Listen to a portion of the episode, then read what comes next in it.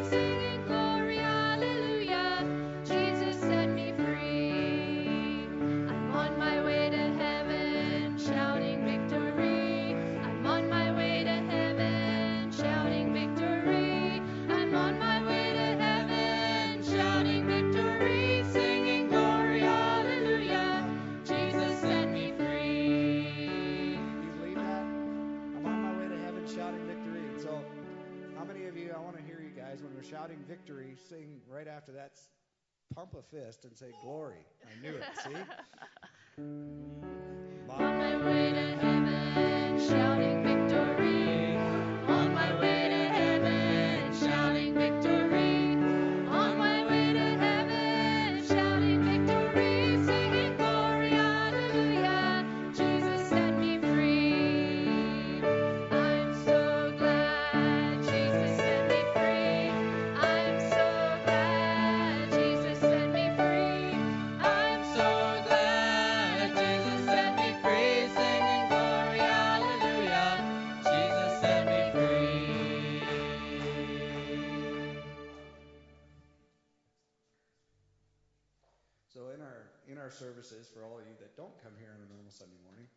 We love when there's uh, testimony time, is what we have in between songs. If you have a testimony, if there's a moment of silence, even though it might seem awkward sometimes, um, you can meditate. And if God has a testimony and He lays it on your heart, please share it. And you, did you ever notice how people, when they share a testimony, they share what God has done in their life, what it does to build up the body of Christ?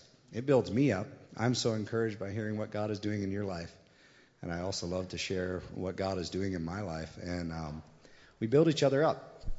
And this is your opportunity to do that.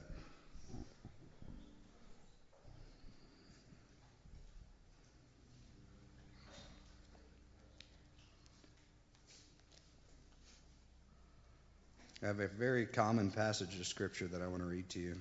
Nothing you haven't heard before, but Romans chapter 8. so then, brothers and sisters, we are debtors, not to the flesh, but to live according to the flesh. Not, a, I'm sorry, let me start over there. That was exactly the wrong uh, message I wanted to portray. So then, brothers, we are debtors, not to the flesh, to live according to the flesh. For if you live according to the flesh, you will die. But if by the Spirit you will be put, but, but if by the Spirit you put to death the deeds of the body, you will live. For all who are led by the Spirit of God are sons of God.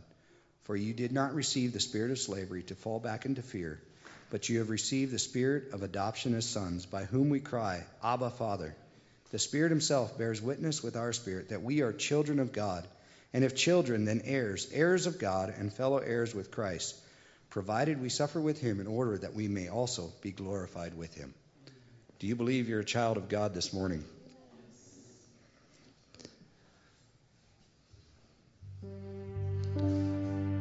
I stand amazed in the presence of Jesus the Nazarene and wonder how he could love me, a sinner condemned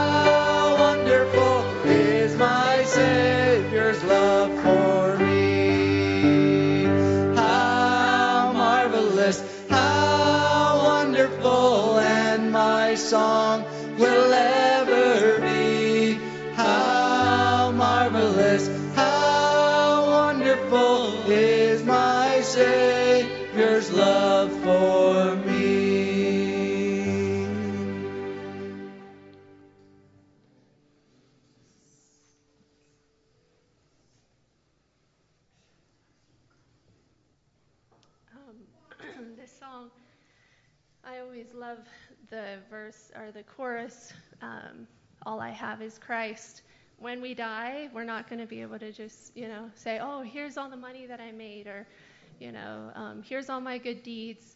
It's just going to be Christ. We're just going to have Christ, and I'm going to live like that too. Um, all I have is Christ, and all that I have is His. So it's it's a beautiful way to live.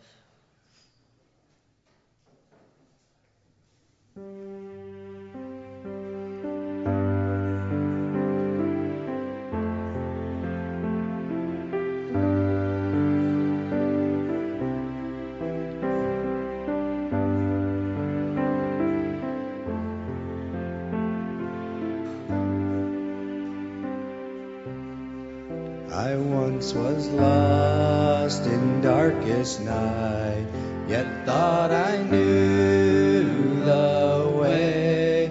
The sin that promised joy and life had led me to the grave.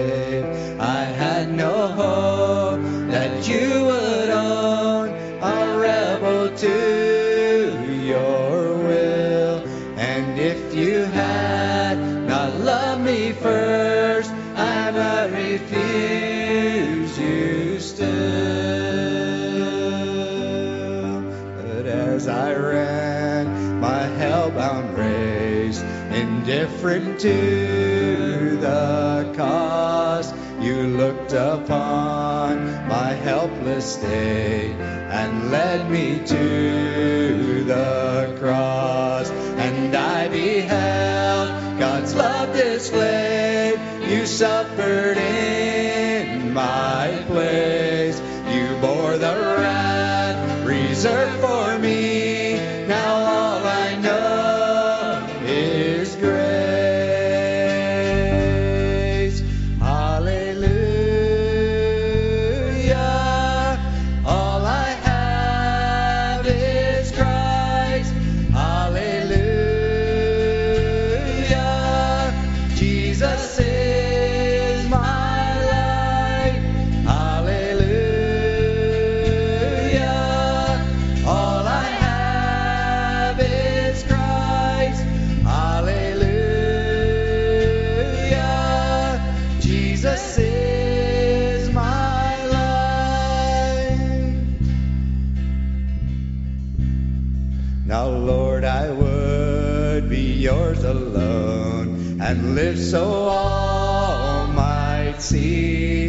strength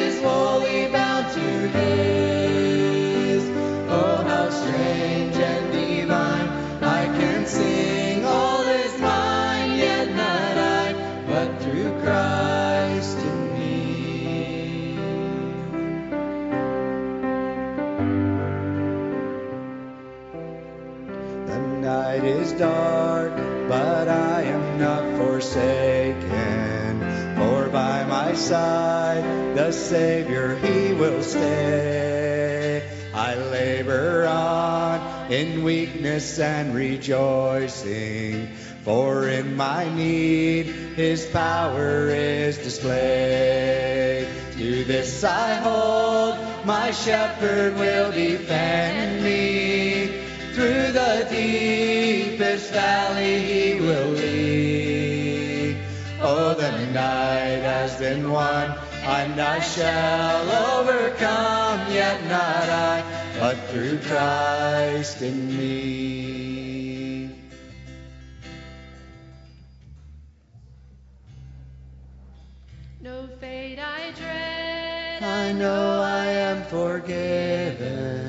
The future sure, the price it has been paid. For Jesus bled and suffered for my pardon, and he was raised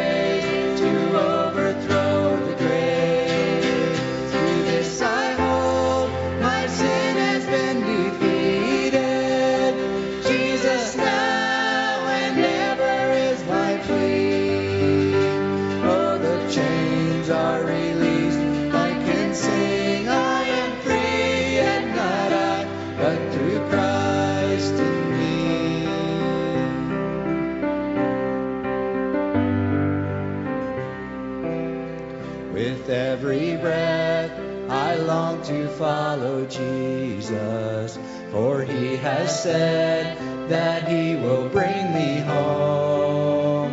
And day by day, I know he will renew me until I stand with joy before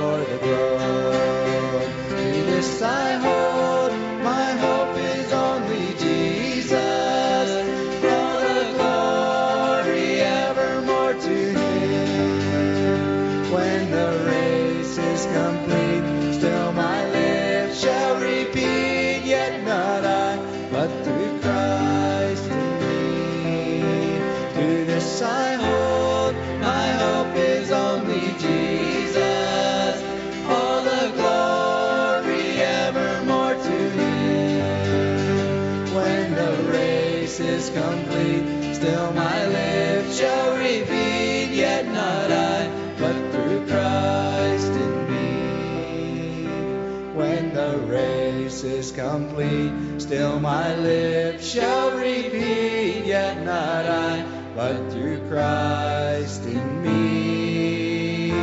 Yet not I, but through Christ in me. Yet not I, but through Christ in me.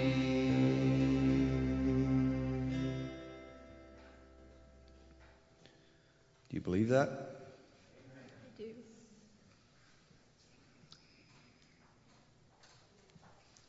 Remember, when you're singing these words, you're actually singing them to Him.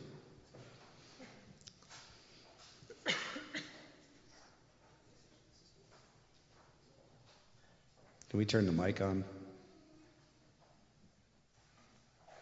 It's the one Phil had. You're on now. You're on, Jason. Okay. Um, that line in that song, "To this I hold, my hope is only Jesus," um, kind of takes me back three years ago this morning. Um, that was kind of the only thing I could hold to. Um, some of you, I was on the list of people to sing happy birthday to. Uh, my birthday was yesterday, and three years ago, my birthday, I was diagnosed with cancer. Um, following days, um, that's kind of the only thing you know you could find your hope in. But I find it easy to think that that only applies to times like that, Hmm. and not to times when it's a rough day at work or you know you wake up half sick or you don't have time to drink coffee or something like that. Um, but I'm, I need to realize that my hope is only Jesus, even if it's a good day. Um, it's not just in the low times that that's there for; it's also the high times.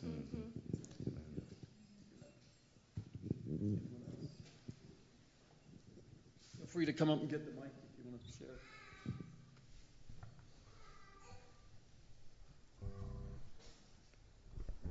Trust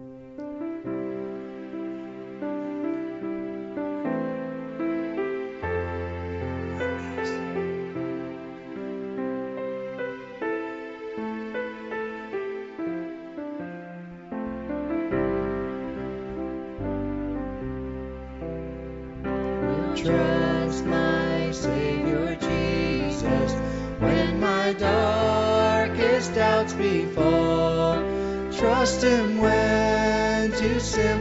trust Him since the hardest thing of all. I will trust my Savior Jesus. Trust Him when my strength is small. For I know the shield of Jesus is the safest place of all. Jesus, only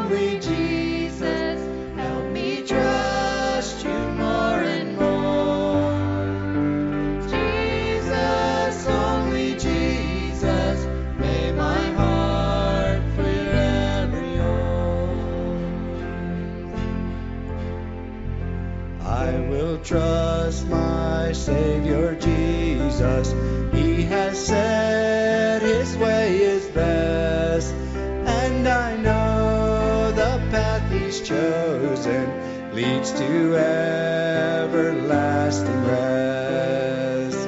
Jesus, only Jesus, help me trust you more and more. Jesus, only Jesus, may my heart be ever yours. Jesus, only Jesus, help me trust you more and more. Jesus, only Jesus, may my heart be ever yours.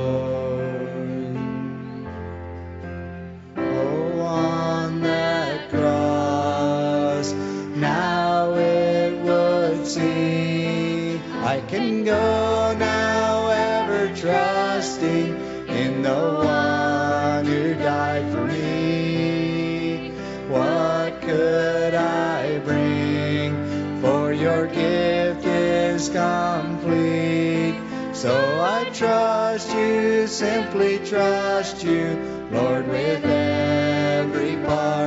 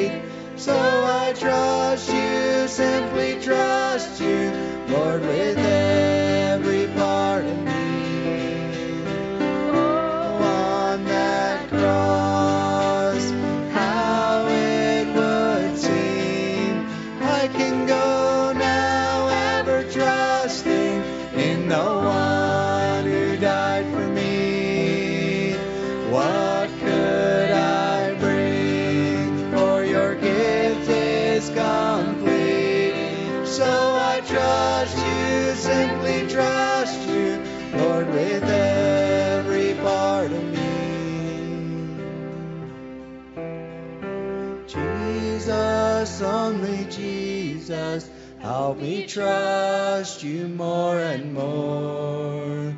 Jesus, only Jesus, may my heart be ever yours. Jesus, only Jesus, help me trust you more and more. Jesus, only Jesus, may my heart be yours.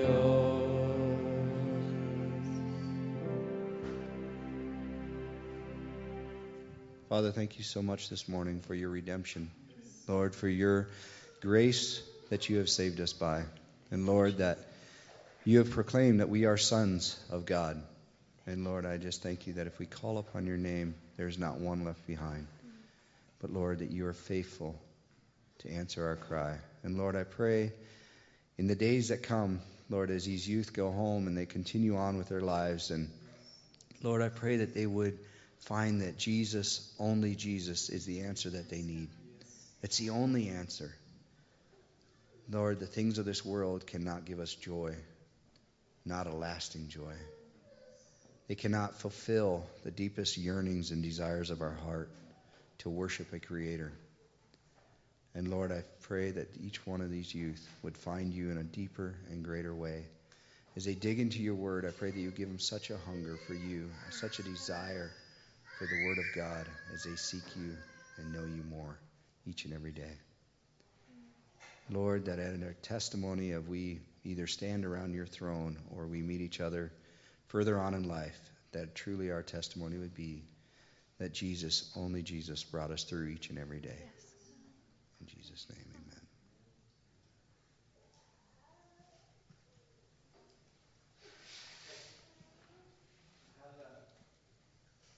Is this on? I have a neighbor standing beside me here, Stace, and uh, I knew Stace now for a couple years, but he was in an accident. His life should have been taken. With that, he has multiple sclerosis. I see him walking past our house quite often. And uh, he listens to sermons. I'm so thankful he's here this morning. So I just like to say thank you for coming. I'd like to pray for Stace. Lord, I thank you for Stace. Thank you for his friendship over the years, Lord. Thank you that he's here. I thank you for Jesus. I know, Lord, you want to save his soul. Lord, I know he's seeking, and Lord, Bible says, seek and ye shall find. Mm. And Lord, I trust that we could all have that same desire, Lord, to seek after you with our whole heart. So thank you, Lord Jesus, for meeting our needs this morning again. It's only you that we could be saved. In Jesus' name, amen.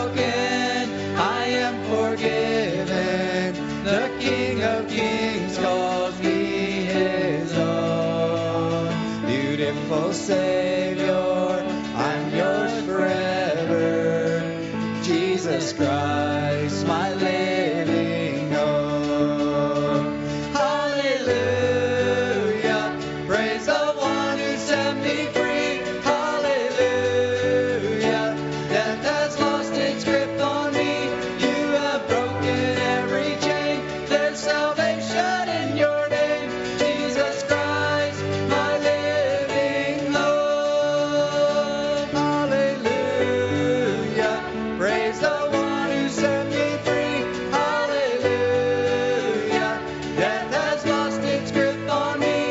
You have broken every chain. Your salvation in Jordan. Jesus Christ, my living God. Then came the morning that sealed the promise. Your buried body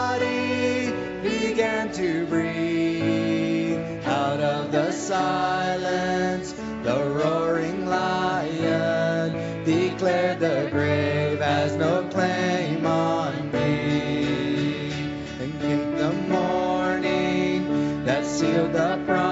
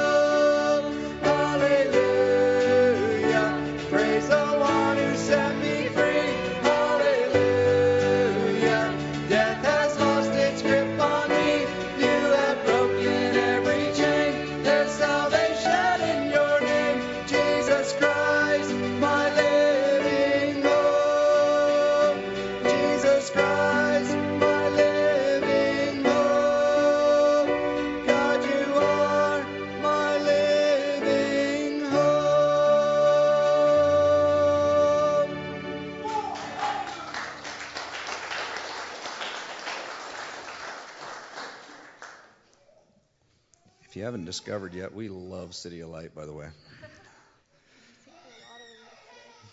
Um, my wife has always she's loved them for years, and I'm if my wife likes it, then I think that I probably can't really go there yet. You know, I, I drag come kicking and screaming to the place where she's at. But um, kind of like Sabina, that movie, I did not want to watch that. I just had no desire to, and yet it was such a thing for me. Or it was such a great movie when I did watch it. Same with City of Light. Now I'm just totally on a City of Light kick, and I can't get enough of what their what their music is. I love the words that God speaks through that. Steve, sorry, go ahead.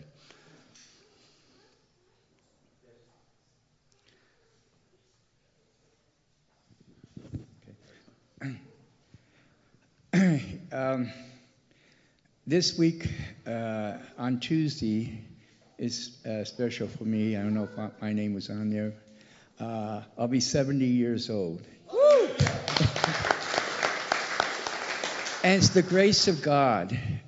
And and I, I can describe the life that God's given me in two words God's mercy. And what we've been through, uh, my age, but even each one, it, it shows God's uh, faithfulness. Uh, a lot of times we need to hear and see what He's doing. Um, and hopefully, at least I have 30 more years. It would be nice. But I, I was wondering if I should come up or not. But, you know, the Lord sometimes gives you a tug. And the reason is to encourage, encourage you all to keep on, and that God is with us through trials, but also, the, as somebody said, the good times. And we can praise the Lord through both. A lot of times we praise the Lord when something good happens. I do the same thing. But the tra- challenge is, even when we're going through trials, can we praise the Lord um, through them? And there's also, I'm learning, I'm still learning, that there's blessings through tribulation. And it doesn't make sense to our carnal mind, but there are. God bless you.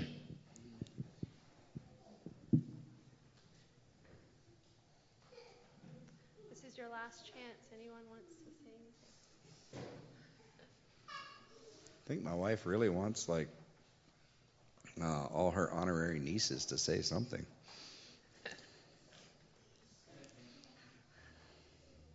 I have a whole bunch of honorary nieces here today.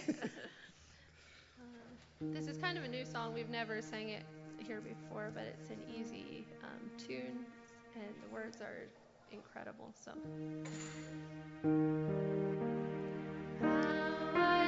Love the voice of Jesus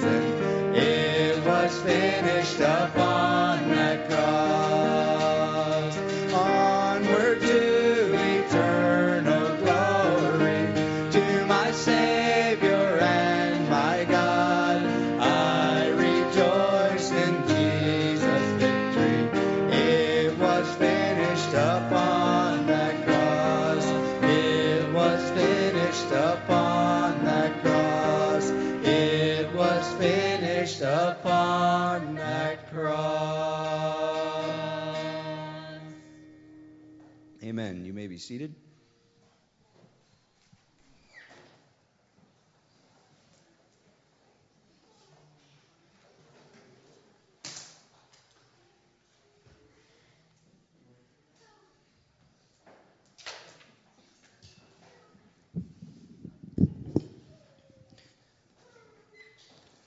Okay, the children can come forward.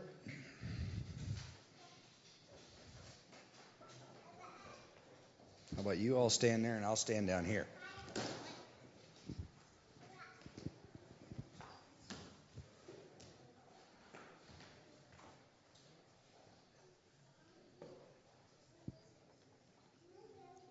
All right. Well, you guys are going to have to sing loud. But you know what else we got here this morning? We got a lot of big kids that love to sing too. And I have seen them yelling, jumping, doing somersaults. They've been doing all kinds of things that I'm sure they would love to include in this, right? Did you see them, any of them out in the yard doing anything funny this week? No. Nothing? Oh, they were playing funny games. Hmm. They were doing some weird things. They were running around, dumping water on each other, running around, blindfolds on, waving big sticks. Yeah, guess what I forgot this morning? You have no idea?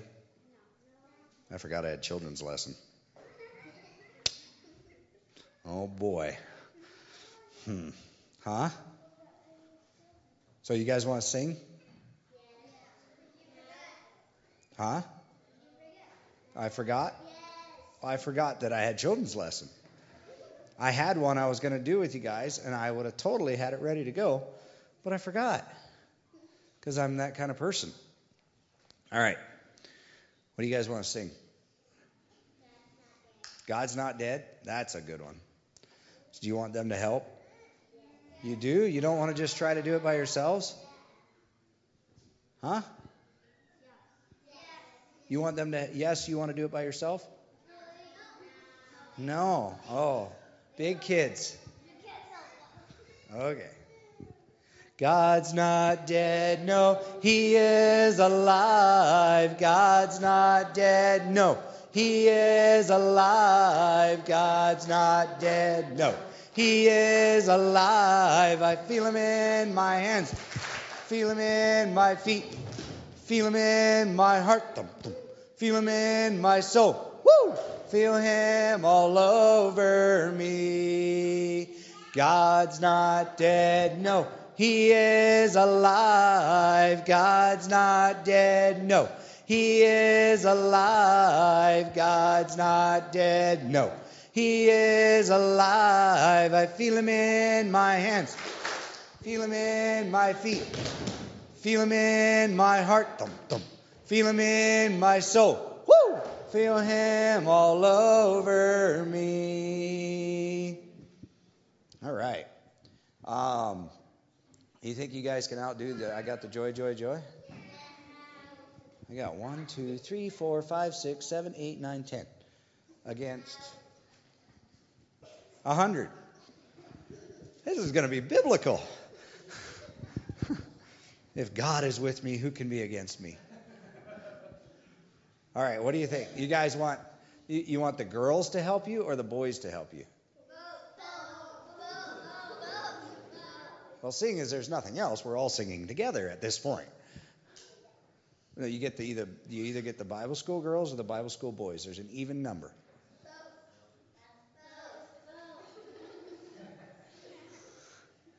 Okay, you guys are not picky at all. What are you counting?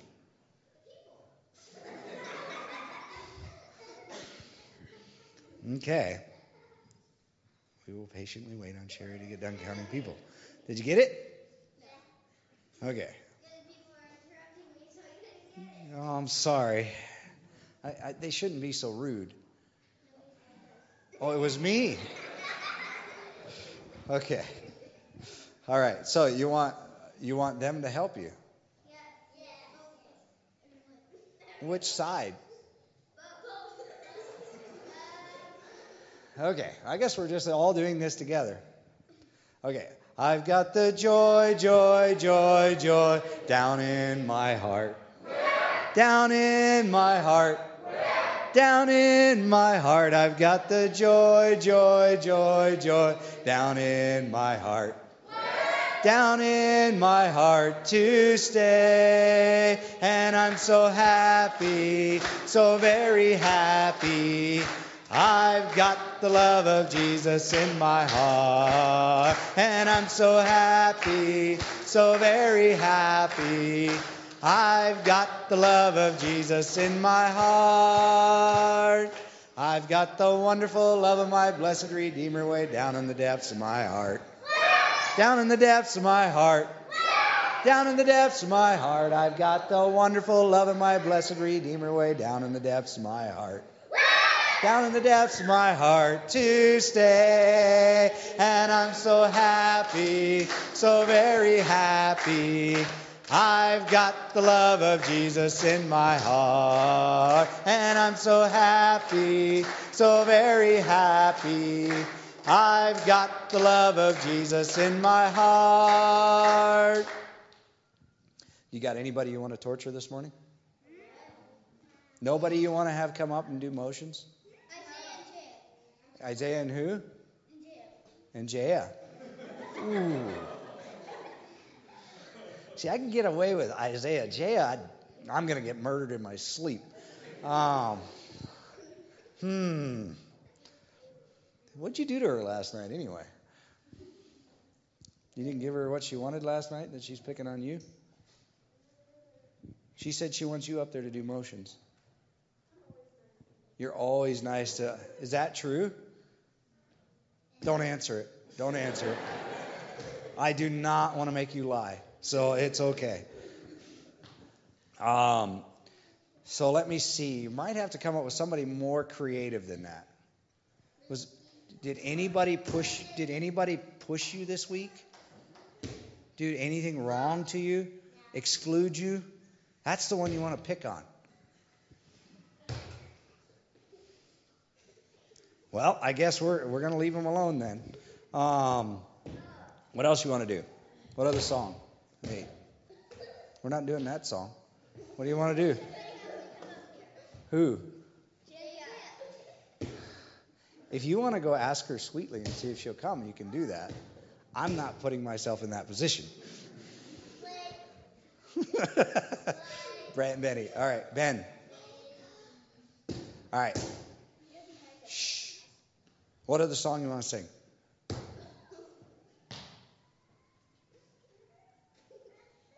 You got another song?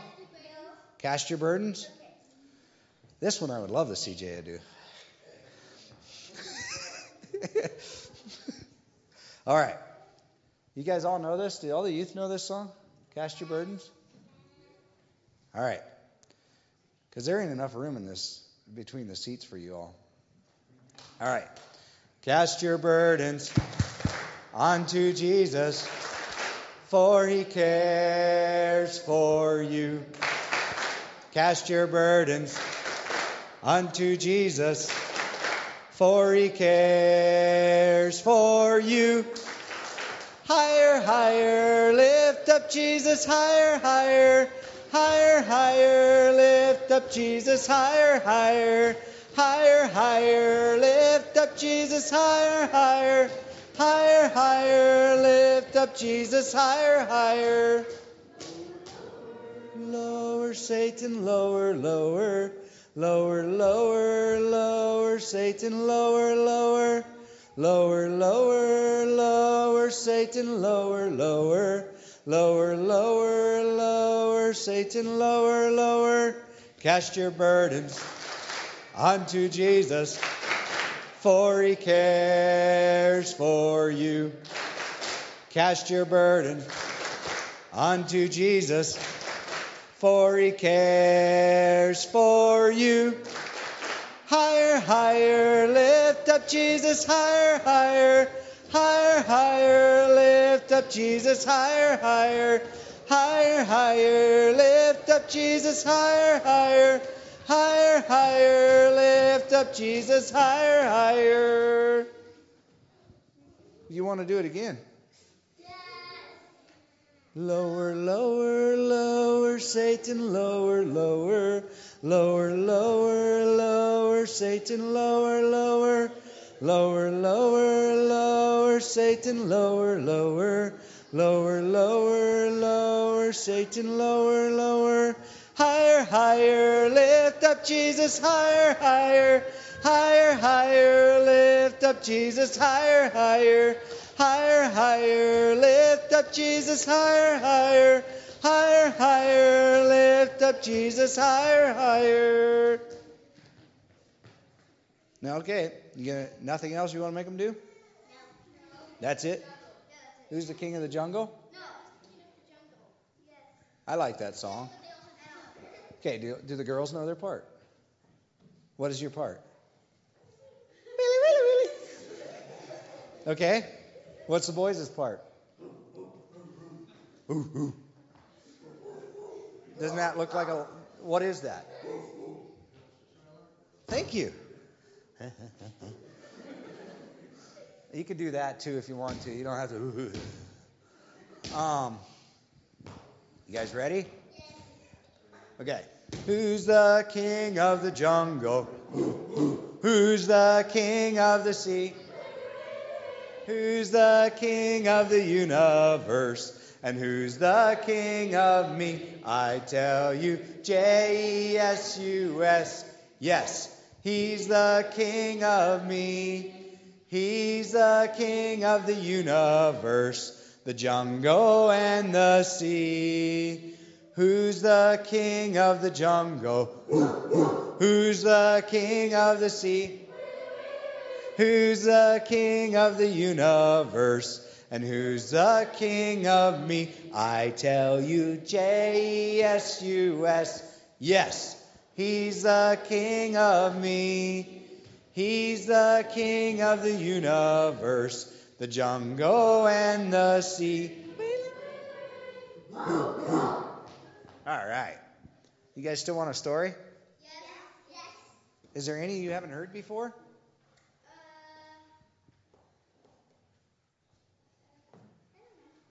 Hmm. Okay, let me think. What do you like to hear about? Uh, a story you haven't heard of. Okay. Huh? David and the lions. I've never heard. Oh, David had. Yeah, you're right.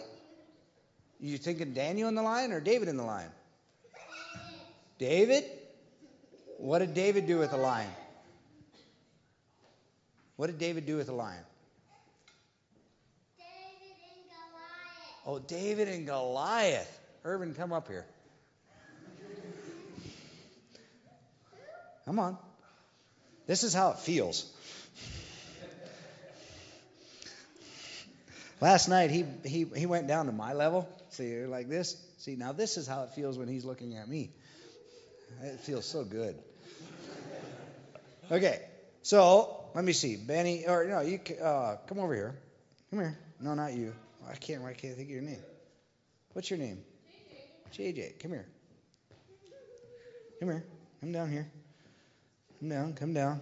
Oh, okay. Now you see this guy? Yeah. You want to tackle him? Why not?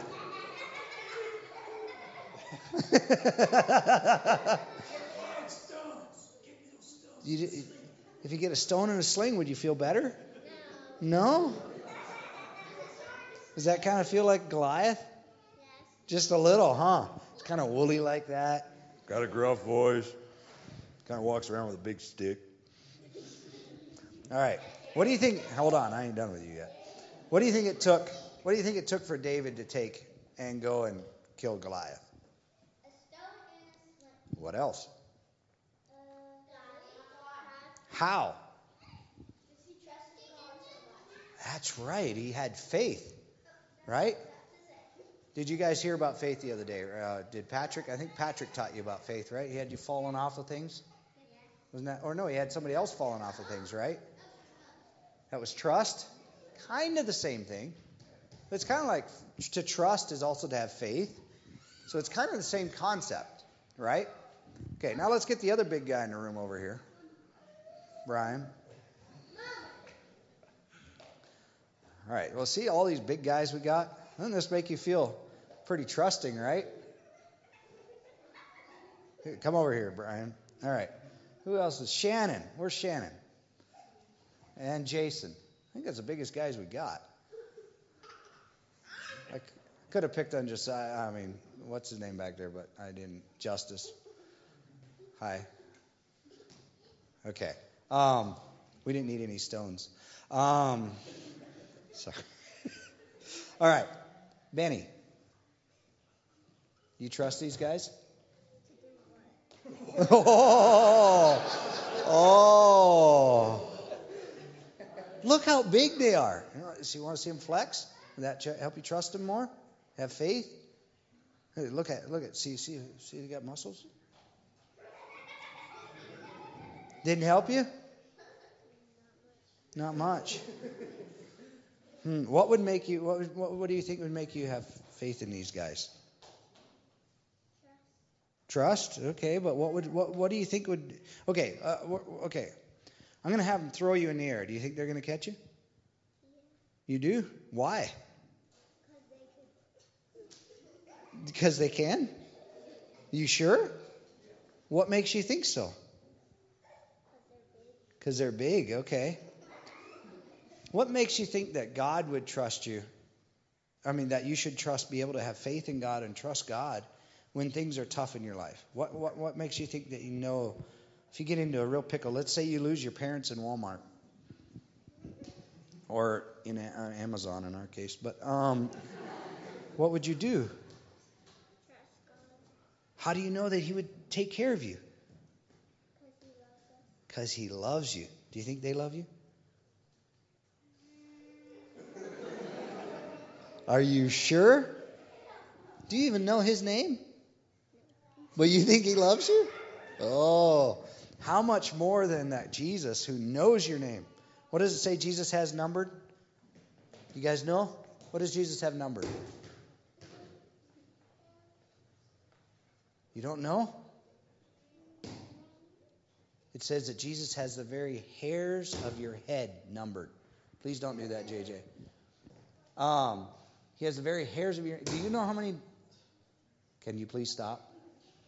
Um, he has the very hairs on your head numbered. Do you know how many hairs you have? Thousand? Maybe more. Maybe more. You can probably count the ones on my head. Because I don't have any. You don't any. Yeah, I don't have any. That's why you can count them. All right, so Jesus cares about you so much. You don't even know his name. Jesus knows your name. He has the very hairs on your head numbered. How much more does he love you than this guy you don't even know his name? A lot more. And you can have a lot of faith in him. Okay, what I'm going to have you do here. You guys ever thrown somebody and they're stiff? All right, lay down on the ground. Lay down right here. Now, keep yourself very stiff. Don't flex in your middle. Like, keep very stiff. And you four guys, grab on all sides of them there. All right. Oh no, you got to go down. You got to go down low. Okay. So, so Brian, you want to grab underneath like that? Okay. Now, Benny, stay stiff. Three, two, one. Throw them up. Good job. you guys can sit down. Thank you. All right. So if you think if he can trust guys he doesn't even know their name, how much more can you trust God who knows your name, loves you, and cares about you so much? A lot. Even if it looks like Goliath way up there, like JJ experienced, how tall he was, that looks pretty daunting, right? I wouldn't even tackle him. But that's what it feels like when we have trust in God. So David had a lot of trust in God because he trusted that God would help him. He didn't have trust in his sling and his stone, but he had a lot of trust in God. All right, you guys go back to your parents. Thank you.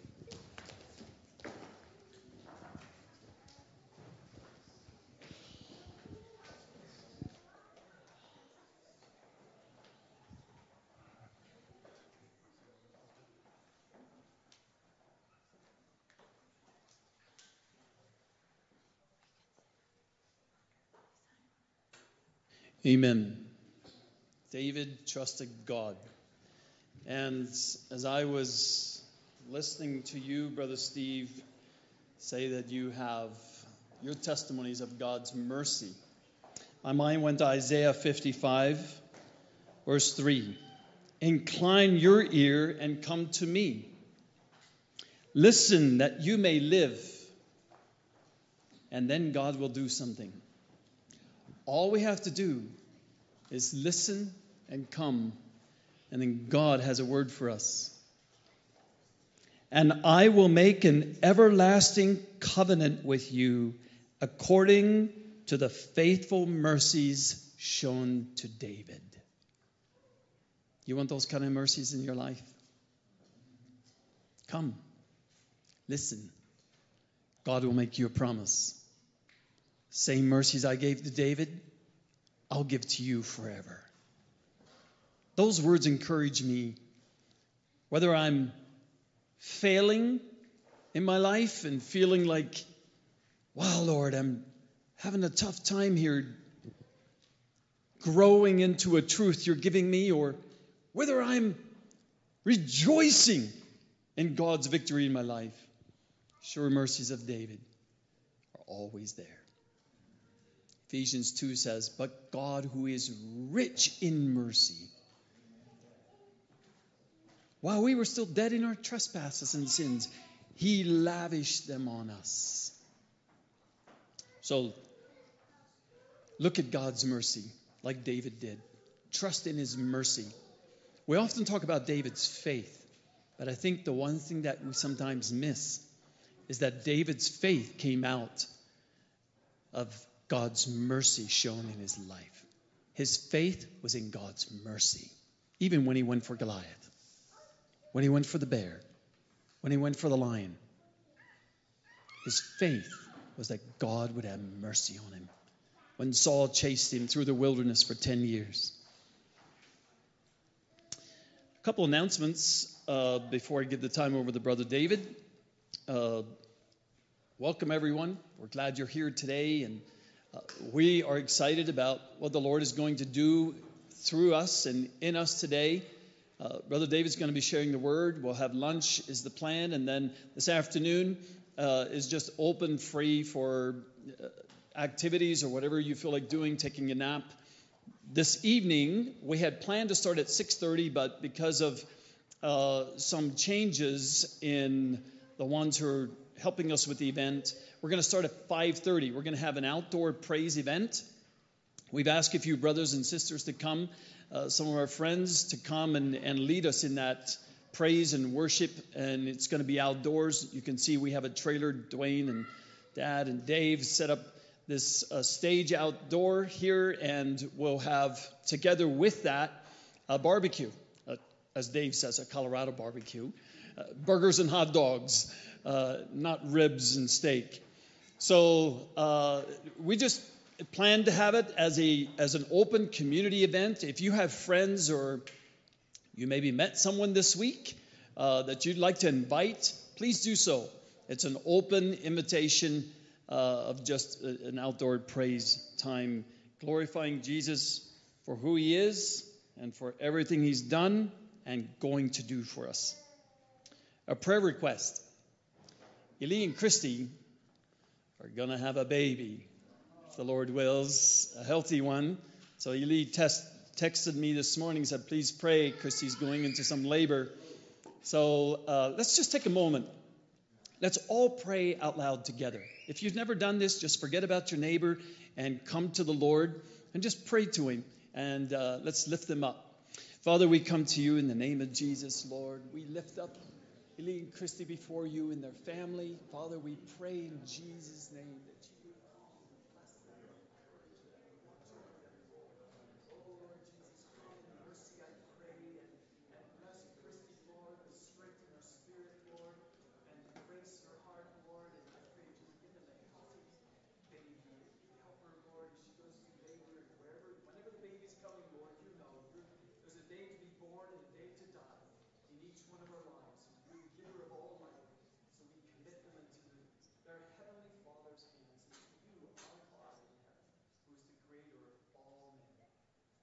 Come bless them with peace as they walk through this day, we pray. A couple of changes for you. Um, uh, young people who came here, we had made an announcement that we're going to give you our notes, those of us who were teaching, and put them together in a folder. The folders came, and they're not the folders we thought we were getting. Um, and also, as I was cleaning up evenings and mornings here, I noticed the one person who was giving out notes of his teachings to you, papers were everywhere. And I thought, hmm, maybe Dave and I are old school. Paper and pen are not so much the millennial generation because they've got this and we didn't grow up with this. So, what we decided to do was instead of printing them out and giving to you in hard copy, we're simply going to give it to you digital. And uh, we have the youth retreat WhatsApp, and so we have already have photos on there and different announcements. Uh, we're just going to go ahead and put our notes on there in the next coming week as the Lord leads us, and we get to be able to put those together. And that way you'll have it together, and guess what? Next year, this time, you'll get a Google reminder. So sometimes these are, are more uh, efficient and environmentally friendly and actually more helpful. Can you believe I'm saying that? Wow. It's a lot for this guy to say. Um, so we're planning to do that uh, instead of handing out the folders. However, there are still a lot, a numerous little sacks, those little paper bags we gave you with Bible verses and so on. Those are laying around as well. I, I just want to encourage you that tonight, before you leave, if you want to look for yours and take it home with you, um, they're back here on the table. All the ones that we found laying around, I just put back here on the table. And uh, your notepads, whoever left your notepads and pens, they're back there. And then also, um, if any one of you did not get the book that I handed out, John Piper's Don't Waste Your Life, or if you lost yours, please come to me. I still have some extras, and I'll be glad to give it to you so that you make sure you have yours to take home. And I'll let Dave announce on his books and, and, and the literature that they have. Okay, at this time, uh, Brother Dave, let's pray together and give the time over to you. Father in heaven, we come to you in the name of Jesus, and I thank you. We thank you together for your living word. And as our brother shares that word with us, Lord, and, and, allows himself to be a vessel, we pray that you would come with the power of your Holy Spirit and like rivers of living water flow through him, through his mind, uh, his thoughts, Lord, and, and speak to us. You speak to us through the power of your Spirit, through our brother. Bless him in Jesus' name. Amen. All right. Well, praise God. It's been a wonderful honor and blessing and a high point of my year and my life to come and just spend a few days with you and uh, you students. Thank you for opening up your minds and hearts uh, to being together this week. I want to echo just what Phil says as we're doing announcements. Let's keep that um, WhatsApp thread alive during the year, praying for one another. If you've got a prayer request, especially if you're trying to pray, and we've talked about sharing uh, our faith with others and being a bold witness prayer warrior in our communities. If you, sometimes it comes at a cost. People that were our friends suddenly don't become our friends. So community is important. Uh, it's the more we stay together, we, we want to encourage one another to do that. So let's keep that going.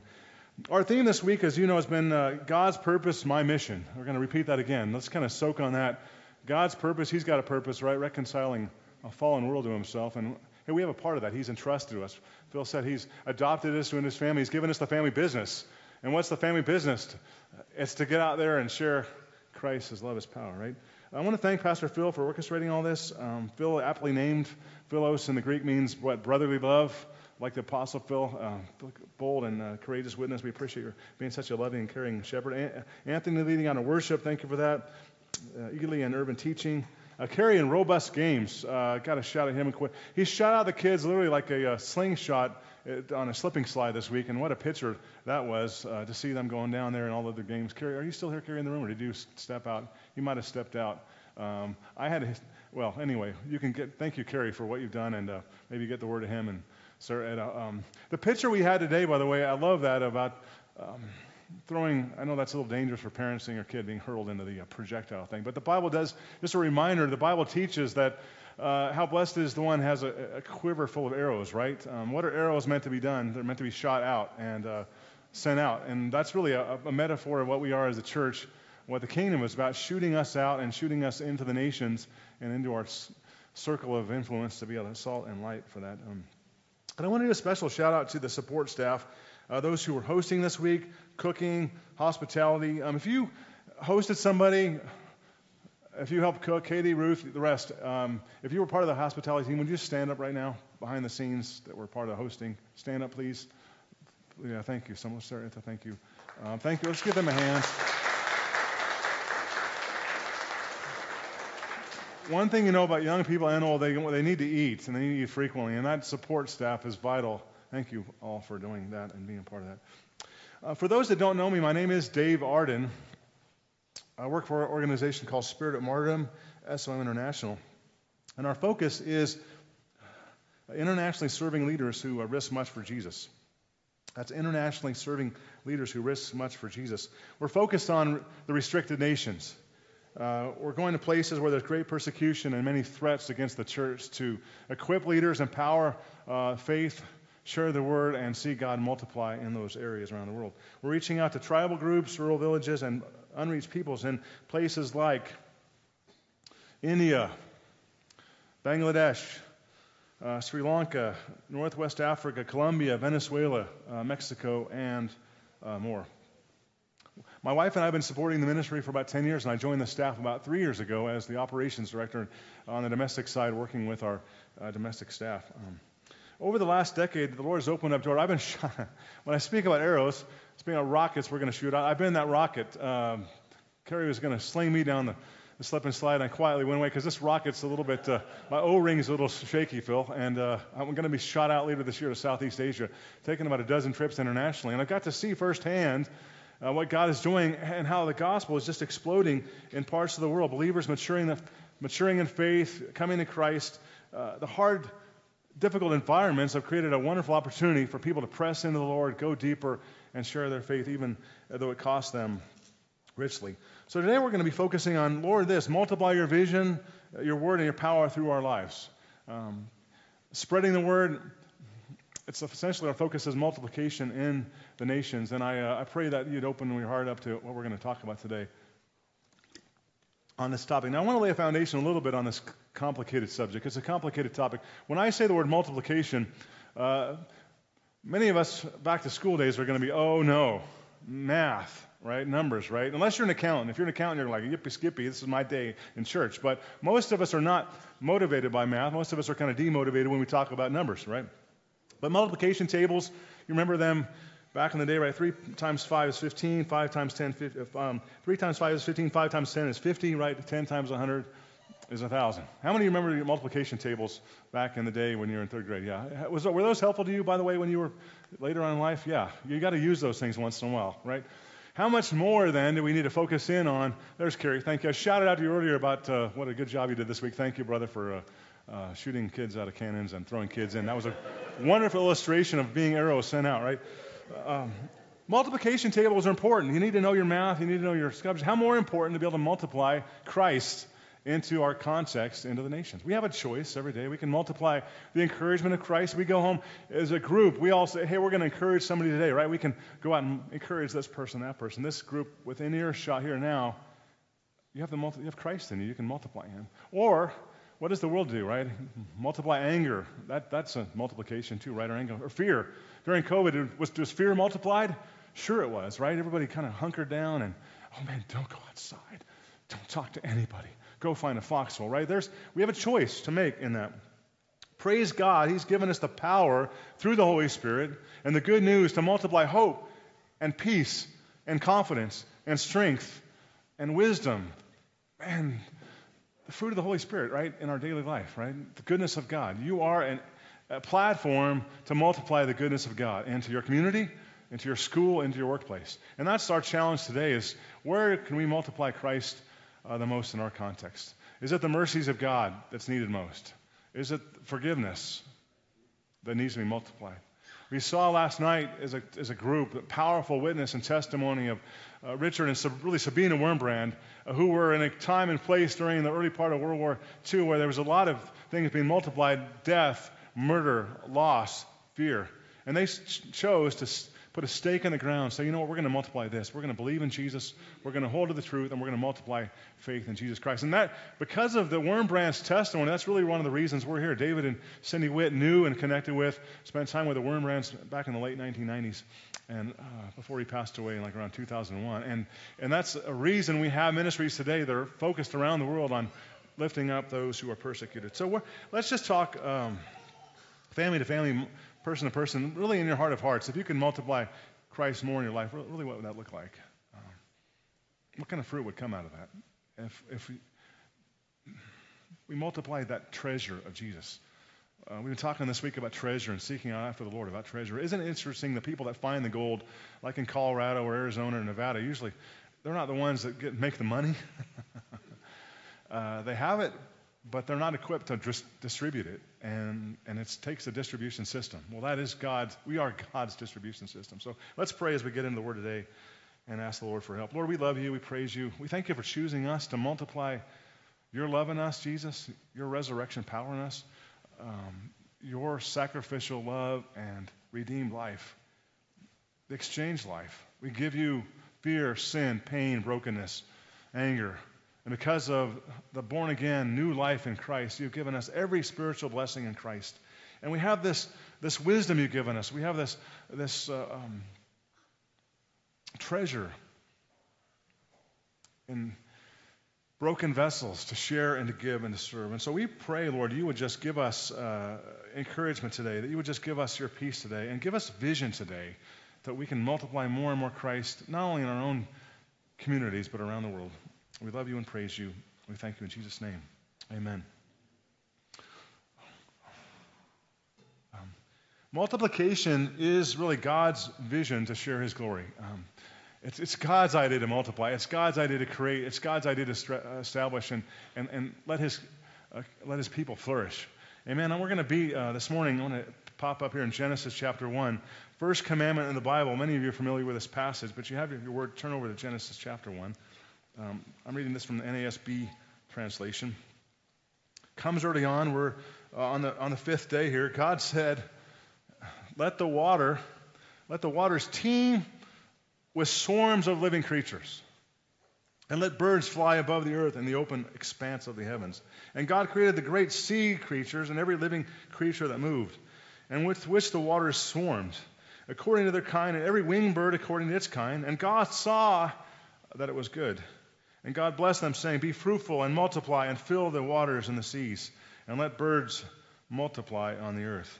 And there was evening and there was morning, a fifth day. The Lord, so the Lord created the earth, right? In the beginning, God created the heavens and earth, and we know He creates night and day. But on this fifth day, He's got a, a really a vision for seeing His creation multiply in the form of what? Uh, interesting. Fish, right? And birds. What do we learn about God that He loves to multiply His creation, right? Let's think about that for a second. What do we learn about God that He loves to multiply? Well, He's a God of abundance, one, for one thing, right? He's because He's able to do that and has a vision to do that. He delights in that, and then and His vision for us, His people, right, as well. We'll talk about is not just to sur- survive, but to thrive. God wants us to thrive, right? God wants us to, to believe that we can we can multiply. And it's interesting here in the scriptures that God even He delights when He when he creates the birds and the fish and sees them blessed, it says he, he delights in that. It's, it's, it's good. It's a, it's a, good thing. When I see my family thrive, when I see my house filled on Sunday, when I see uh, my barnyard full of animal, animals and the animal, even the animal creation, right? He delights in that. And he speaks to the animals. Have you ever noticed that? He says, speaking them, to the birds and to the fish. I love that. Talking to birds, talking to fish. Some of us crazy people don't like to talk to our pets. We're like, hey, see, there we go talk to our dog works, right? He, he said, What do you say to them? Hey, be fruitful, birds, be multiply fish, and fill the waters and the seas, right? Get in there. Fish fill the, the seas, and birds fill the heavens, the skies. And the Lord's like, Oh, right, this is cool. Right? Isn't that awesome? Uh, uh, to, to, see the Lord's joy in that. Um, why is this relevant today? What is it a big deal? That, that well, because God's preparing the earth for who? He's got people coming down the pipeline. He's for us, right? Did you know that the oceans employ about 60 million people around the world, right? At least. Uh, there's hard to gauge the exact numbers, but estimates are by the you know, oceanological people. 60 million people work around the world in just fishing, right? Uh, not, not really counting lakes. There's about a 100 million metric tons of fish caught each year. And what does that do? Why is that value? That, well, that feeds a good chunk of the planet. If we didn't have fish, we'd, we'd have some problems. But God created the fish because He said it's good. And I want fish. And fish are going to come to uh, the, the table later on. Jesus says, I'm going to make you what? Fishers of men. Fish are important. Uh, don't diminish the value of the fish, right? Without fish, we'd be in a fix, essentially, is what we're hearing today, right? Because because God created it and He made it. And he, if the Lord said it's good, what do we say? Amen. Who are we to tell the Lord, Lord, we don't like your fish. We don't like your shark. No, no, Lord, we, the Lord set it up, right? And then God's preparing the way again for, for what? For human, humankind in the form of multiplications. Genesis 1 26. Look a little further down the page. Then God said, Let us make mankind in our own image, according to our likeness, and let them rule over the fish of the sea, over the birds of the sky, and over the livestock, and over the earth, and over every crawling thing that crawls on the ground. So God created man in his own image. In the image of God, he created him, male and female. He created them.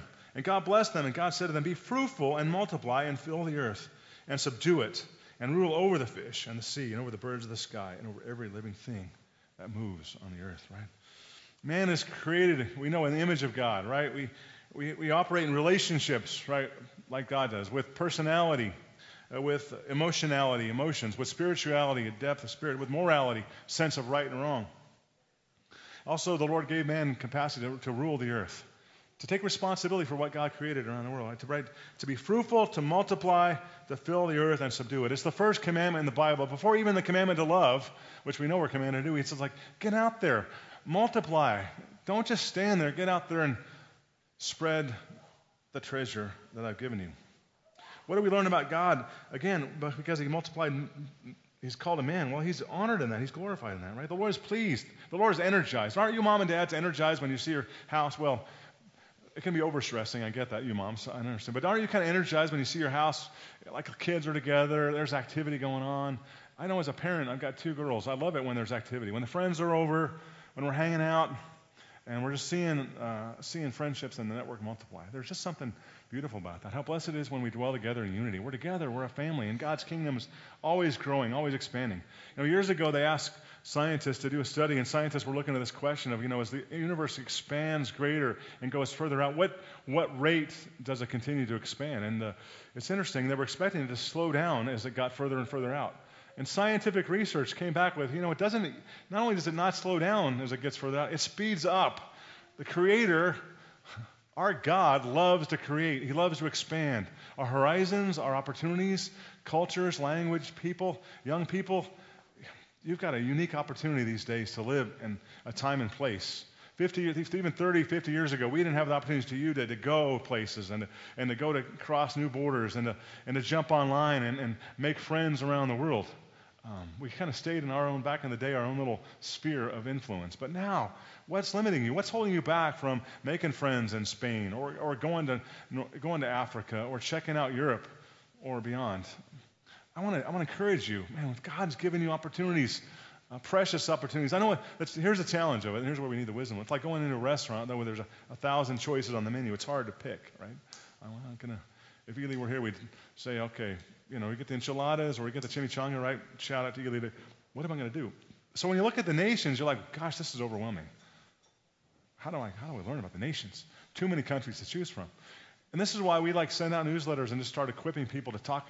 Here's what's going on in these parts of the world. Here's what's happening around the world. So it becomes more and more of a natural thing. Oh yeah, I just, I'm just going to uh, pop over to pop over to Bangladesh when I get to India. I'm just going to pop over to uh, you know Peru when I go to Brazil. You know, and just under. By the way, geography is important in that. You need to know your map, right? When somebody says, "Hey, I'm going to go here," we need to know how to get there and pray for those people. But God has given us a with our family, with our SOM family, an international network to be able to, to connect together, to serve together, to be able to grow together and make friends internationally. And making friends internationally will, will, will bless you. My first Russian friend, my first close Russian friend that I've ever made was, was just, it just changed my perspective on the world, what it means to be a believer in Moscow, Russia. Now, hang with me for a minute. Now, like, like I said, math is not usually a motivator. In fact, for most people, it demotivates. But it's imperative we get the heart behind this. It's not. It's more than numbers uh, for numbers' sake, right? There's more to that. Consider a masterful painter who creates a gorgeous painting. Like, say, there's a painting from the 1800s of. Uh, oh, didn't come up quite like I'm like, but you get the idea. On my screen, it comes up the whole thing. But uh, painting of uh, of Estes Park in the 1800s, right? Beautiful painting, majestic, unpolluted, amazing. What Estes Park looked like right before all the tourists move in. Pretty pretty pretty beautiful, right? Because he's what this painter that painted this, he's got a he's got a choice to make, right? Um, because he's the designer and, he, and the creator, he gets to choose kind of how that's multiplied. He can say, you know what, I want to make I want to make 50 of these, or I want to make a thousand prints, and I want to get that out there. I need some distribution help, but this is my painting. He's the author, he's the creator, so he gets to design and, and get the, the blessing of being able to multiply that, that painting. Um, he might just decide to make one copy and say, you know what? It's done. I love that painting so much.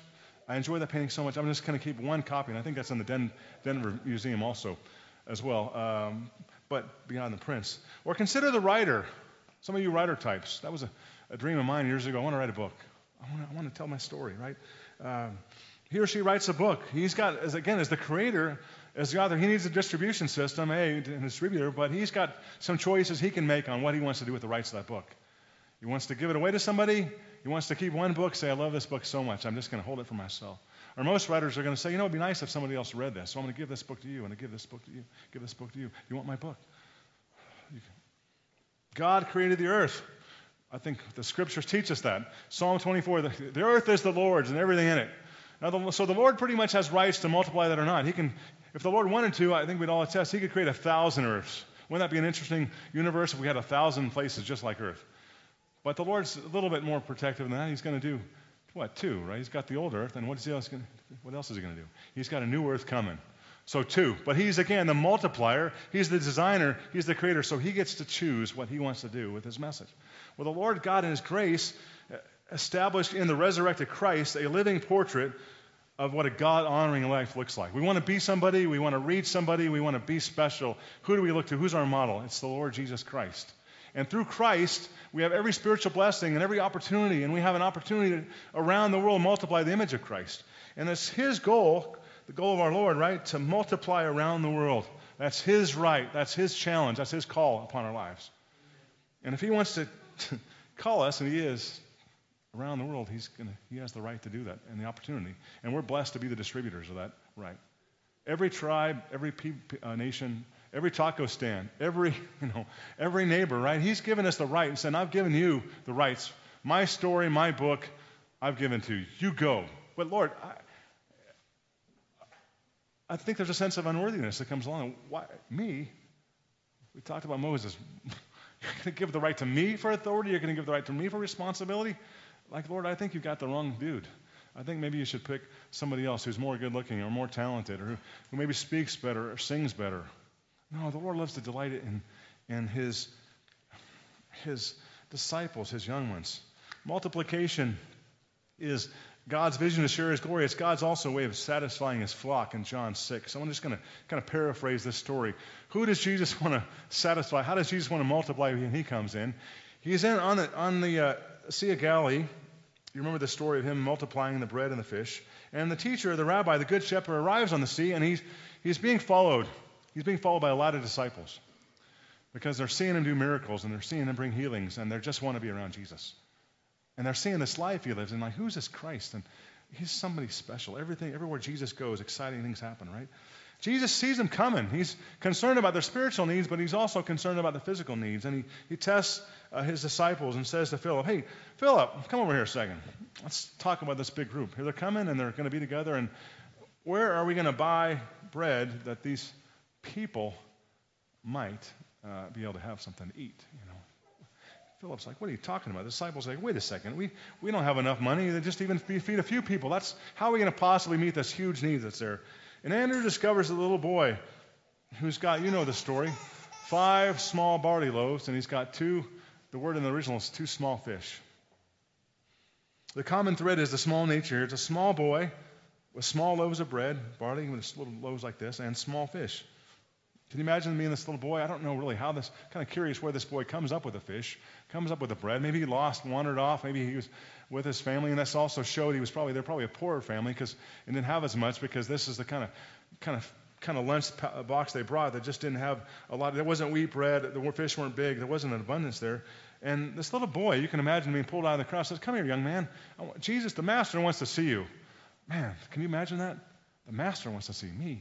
Wow why would the master possibly want to see me? Well, what do you got there, young man? Well, I, have got these, I've got these two little fish. I've got these, I've got these five loaves of barley bread, but they're small. And, uh, and I, I don't know, I don't know. What, what do you think, Jesus? What do you think? Well, can imagine being this little boy. What, what might have that boy felt like? Pretty overwhelmed. Jesus wants to see him. Uh, pretty humble that God, he's got something of value to the master, but pretty special that he's set apart. And what does Jesus say? That'll work. Bring it to me. Let's get this party started, right? Brings it. To, of course, you know the rest of the story. Christ brings the bread. He breaks it right. He prays the Lord and prays his Father. And all of a sudden, man, they're just passing it out, right? Left and right and east and west. And all of a sudden, pass me some more bread and pass me some more fish. And, and pretty soon, the whole multitude of thousand, five thousand people are fed. Wow. They were, and it says they ate until they were satisfied. That's what multiplication is. Man, I, I, I, I got more than, I want some more of that pizza. I want some more of that. I want some more of this food, right? It's when we're, we're eating and, and our, even our, our soul is satisfied. We're like, Lord, thank you for that. We're, we can go away filled and satisfied.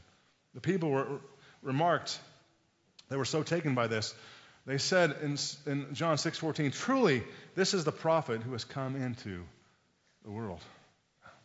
Truly, this man is special.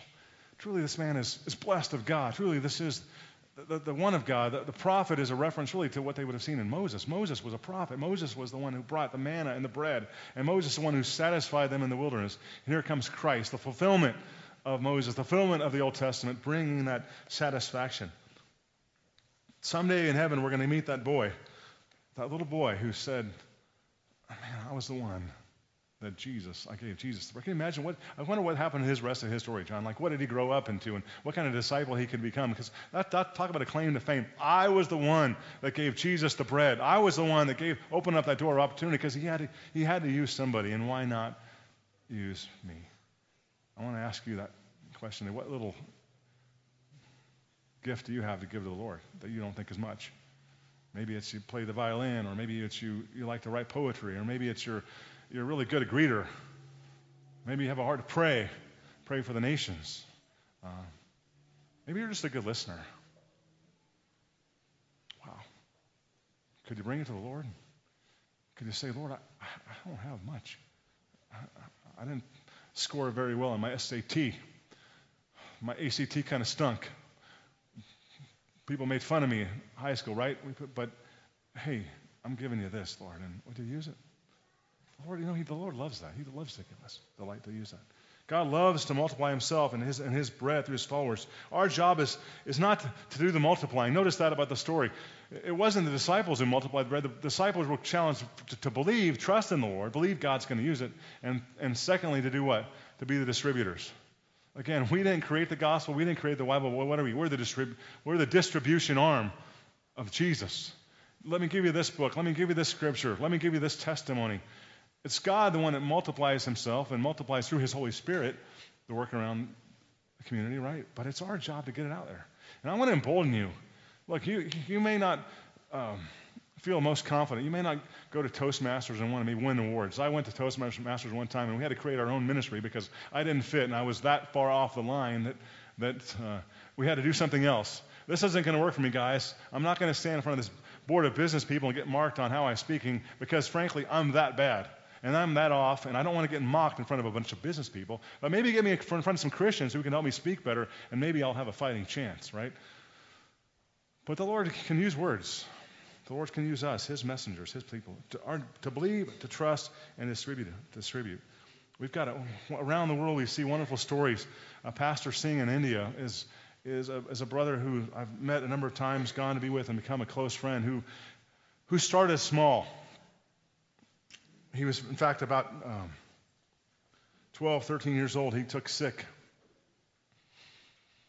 got a kind of liver disease, and in that honor shame culture, when you're a young man that's sick, it brings shame on the family, dishonor on the, fa- dishonor on the family. And his own father says, Look, I wish you weren't born. I, I, I don't wish you weren't even around. You're just that bad and that shameful. Um, the family struggled. They tried everything. They tried to fix him through, you know, sacrificing the goats and the cows. And what you do in, in India, you know, is, is do everything you can to get the plant foods and, the, and sacrifices by the priests. And they tried everything, and nothing worked. Nothing worked. And then one day, a Christian businessman came in their area and told the mom, hey, why don't you pray in the name of Jesus? Just ask Jesus to help your little boy. Pastor Singh was lying down, literally lying down, expecting to die. They didn't expect him to make it, and his mom calls on the name of Jesus. He says, Would you heal my son? Would you bless my son? And instantly, the power of God just came upon his body, restored his liver, his system. Uh, and he felt this warm, overwhelming sense of the presence of God in his life. And he perked up and said, Mom, I want something to eat. And the whole family was like, What is going on here? By the grace of God, Pastor Singh stood up, uh, got, got, uh, got back to life and health, and was, was completely healed by the Lord Jesus. And it totally transformed his life. It touched his life. His fam- family was overwhelmed with, with a sense of loss. Who is this Jesus that we don't know, we, we even didn't like, and, and talked down about, who, who with one prayer came down and totally changed everything for us? And what's this Bible got to say? And, and what's the message of the gospel? And pretty soon, Pastor Singh started to be transformed and be empowered and, and uh, started learning and, and reading it he got married and they were trying just to get to the next town uh, to share the gospel. They didn't have any money, zilch. So they prayed about it, said, Lord, would you just, just help us get some money? And Tabitha, his wife, who's the administrator, wonderful lady, she was, she was losing her hair. And they said, hey, um, but they could sell it. And so for just the $1 cost of her hair that was falling out, they were able to, to make enough money to go to the next village to share the gospel. I mean, talk about faith, right? Just, just Lord, give us 50 cents. Give us that next step, that next dollar. And they went and shared. And Pastor Singh became a, a, a blazing, uh, a blistering evangelist that spent many years traveling around India, learning seven or eight languages, going to all parts of India just to share the gospel, to get the word out. For seven years, he prayed and fasted for a movement that would impact India. And uh, 12 years ago, they started with 35 believers. So, Lord, we believe you're going to use these 35, just the small barley and this little fish. But we believe you can use us through faith and your distribution arm to change India. And by the grace of God, and it was a grace, this vision with those small, the ordinary to start with, became bigger and bigger. And the kingdom of God uh, just exploded through them. They now have trained 12,000 workers around India and have started thousands of house churches just because somebody small and little and obscure and forgotten, said, You know what? I believe in Christ. I believe in his power. I believe in the resurrection. I believe in God's vision to multiply. And yes, God can even multiply through me. Don't underestimate your size, right? Don't underestimate God and don't underestimate what faith can do in your life. Maybe that's you someday, taking your story, taking your message, uh, taking your training to countries and places and, and opportunities around the world where they say, you know what, I need a musician like that I need a song like that, Jay. I need, a, I, need need a messenger like that, Liz. I need, I need your encouragement like that, Shannon. I need, I need hope. And, and you know what? You're a vessel of the Lord to go and share that. Pastor Singh has taught us a lot, and then he has taught us a lot about multiplication over the years. His fearless courage, for one thing, great faith, that there's no obstacle. Obstacles to God melt like butter. Um, they melt apart, right, in the presence of God. There are no obstacles um, Pastor Singh is spirit led. He's not trusting in his wealth or trusting in a man made system. He's not trusting in technology, although it's a good tool at times. He's trusting in the, the Holy Spirit to multiply himself. And he knows the Spirit is totally capable of multiplying his message. The Lord Christ is not deficient in any one thing, right? So we know Jesus can do it, even in and through us. He, we trust in his power and his transforming work of his Spirit, and we trust in the impact of the gospel, right? We've also learned about multiplication over the last dozen years that decreasing status and increasing cooperation makes a difference. They're not called pastors, they're not given big titles. Uh, in that context, they're given just the name of this. You're a church planter, okay, planting a house church, right? Or you're a lighthouse worker. You got a, a sewing and discipleship ministry with the women, right? That's who you are, that's what you are. You're a servant of the Most High God. And it's amazing how, when you get rid of what we do here in our country, which is a lot of titles, a lot of position, a lot of we wear a lot of robes and uh, uh, that kind of stuff sometimes in the church, right? Um, and uh, nothing wrong with the robe in itself, but we, we use it for position, you know, the robe versus the robeless, right? And, and here, though, in that context, the change for India has been significant because without status and without competition, guess what they're able to do? They're able to work together better, you know? Oh, gosh, we've got 100 villages out here that need have no gospel presence. Well, why don't you go out first and get something started with a house church? And then there's a few more house churches started. And Why don't I do something over here? And then why don't we meet together once in a while and work together and share the gospel together and collaborate together? Because we've got 1.4 billion people in India and, and, and a small, small, small percentage of Christians. So it brings collaboration to the table, brings cooperation to the table. And I, I'm praying, I love that about Phil. He's a networker, he's a connector. Let's throw aside all these trappings of, of distraction and let's just step in that we are children of the Most High God called to multiply. And, and hundreds of leaders in India are able to work together.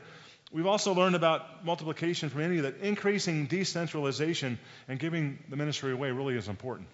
When you're in a context or when you're a leader, we, we talked to our young people this week about your leaders you're, you're a leader in Christ and you're strong, we want to give away and decentralize, right? We don't want to hold everything too tight. Control is a big thing.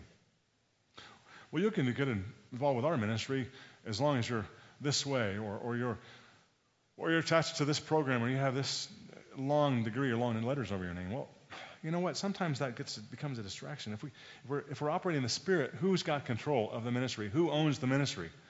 It's the Lord, and His Spirit empowers us. So giving away control, giving away letting Holy Spirit move is critical to multiplying movement. Get out of the way and let the Lord multiply where He wants to go, what He wants to do. I've been in the room with a thousand, this last year twice, a thousand church planters and lighthouse workers ready to go out and share the gospel with all of India. It's so exciting. They come together and they've never been with a, more than a handful of Christians in their life, and they're and they're and they're experiencing the joy of just unity in the Lord. And and when we get together and we pray, does the main office, does the headquarters tell them where they're going to plant? No, they don't. It's, who tells them where they're going to go? It's Holy Spirit. What's Holy Spirit saying to you? Where's Holy Spirit leading you? Where is Holy Spirit sending you? For everyone that's come to this, this conference this week, a missions conference about the call of God, God's purpose, our mission, Holy Spirit's saying something to you.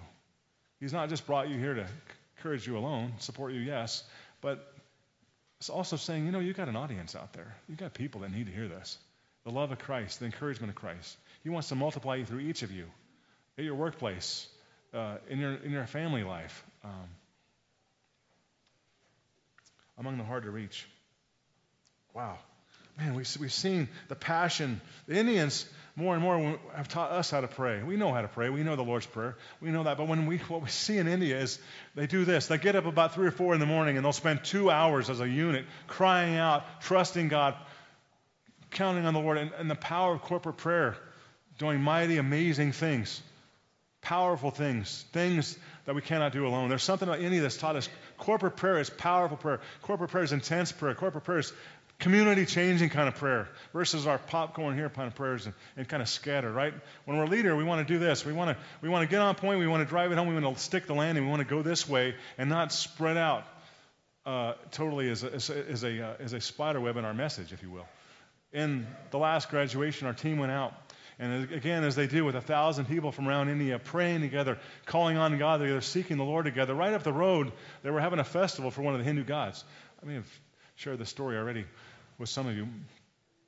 And they were noticing that they were getting ready for a big, big party. Now, in India, there's a lot of Hindu gods. When you've got a million gods and goddesses, that's a lot of celebrations going on, right? A lot of festivals. So they're either kind of in a festival, coming out of a festival, or planning the next festival. And so up the road, they were planning this festival and this worship of a 30 foot God. They brought in a God, the God of the week, rather, you know, bring him in and kind of put him up there, and they're getting ready for their food and gathering. An expensive thing to do, by the way, have a celebration like this. Uh, a lot of expectation, a lot of desire was as our as our network was praying, calling out to God and trusting God for India to save India. A, a big windstorm came in that week. A, a big storm came in and took that 30 foot statue, 30 foot idol, and just knocked it down and shattered it to pieces. That's the power of God, right? The Lord took it out. And they, was, they would drove by, Pastor Singh noted, look, they, there should be a party going on right here. There should be a lot happening, but they're, instead they're sweeping up the, sweeping up the God pieces and putting him, you know, putting it in the, kind of putting in the dumpster, right? right? Now that's prayer. Now that's power. Now that's Holy Spirit in and working in and through the people. And if, by the way, that's a dis- if that was your party, that's an expensive loss, and that's a shameful thing to do when your God just got shown the door. But let me introduce you to the Lord Jesus Christ. Let me introduce you to the King of Kings and the Lord of Lords. Let me introduce you to a God who has all power and all authority and all wisdom. That's who we that's the God we serve. The God who turns other idols into dust. Where's there idolatry in your neighborhood, in your community? Maybe it's we, we worship this, we worship, uh, um, we worship wealth, or we worship power, or we worship image. The living God stands before us and says, You know what? I am the Lord. That is my name, and I will not yield my glory to another. That comes from the book of Isaiah, remember? I'm the Lord. I will not be upstaged. The Lord God is that kind of God, will he will not be upstaged, but has all power and authority. Over and over again, we see in the Word this idea of the multiplication after the flood. What is Noah, what is Noah told by the Lord?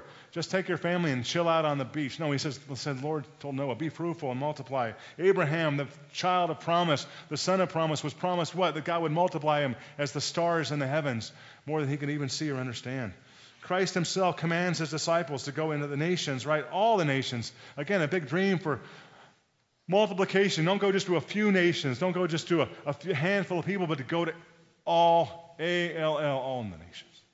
But Lord, what, what a, you mean Kazakhstan? Lord, I can't even pronounce that. I can't even find out on a map. There's a lot of people in Kazakhstan. You mean Tajikistan? Where's that on the map? We first say when, right? Where, where are the Uyghurs in China? Uh, where are the Tartars in Russia? Where are the taters in Russia, frankly? You know, we're, we're, we're, we're wrestling with that, right? How do we get out the word out there? How do we engage those people? How do we connect with them, right? God's given us that pow- power, that passion. Go multiply Christ. My battery says it's running low. Sorry about it. Let me go. Uh, God's vision to share his glory, God's way of satisfying his flock is multiplication, and multiplication is also God's means of sending his message. Right? In Acts 12 24, hard times were pressing upon the apostles. Stephen was martyred. The Christians, the Christians were scattered, martyred indeed. Christians were scattered by persecution in Acts 8, and Peter had just been in prison and escaped. And in Acts 12, verse 21, on an appointed day, the scriptures say, this is Acts 12 21, on an appointed day, after putting on his royal apparel, Herod, took a seat on the rostrum and began delivering an address to them. This is not Herod the Great, this is Herod Agrippa, Herod the Great's grandson. And the people reportedly cried out, repeatedly cried out, excuse me, the voice of a God, speaking of Herod and not a man. And immediately an angel of the Lord struck him because he did not give glory to God. And he was eaten by worms, and he died. But the word of the Lord continued to grow and to be multiplied. But the word of the Lord continued to grow and be multiplied, right? Like many kings do back then and even today, he declared himself, I am a God, I am the power, I'm the one who starts this party, and I'm the one that closes the party at the end of the day. I am the first and last. That's what modern kings do, but and this king had gotten into an altercation, some tense negotiations in relation with the people of Tyre and Sidon, and so they came out to kind of appease him and, and praise him. We, taught, we learned that this week as leaders. A man is tested by his praise. When we're praised, we either say, hey, look at God and what a great God is, or look at us and how, are, how special are we. And aren't you lucky to have me around, right? And that's what Herod did. When they were lavishing praise and lavishing uh, adoration on him, the scriptures say he did not give glory to God. And as a result of that, what an angel came and says, No more soup for you. Good night. So long.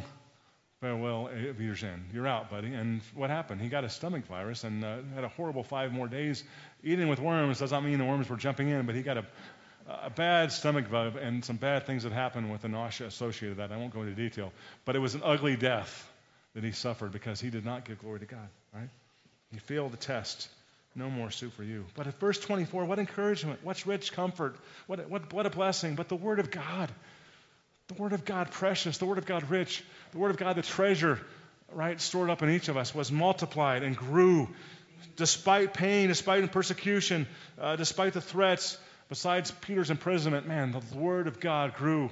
It changed hearts, it changed lives. The ancient world was shaken upside down by the love and the grace and power of the Lord. That is the power, that's the God we serve.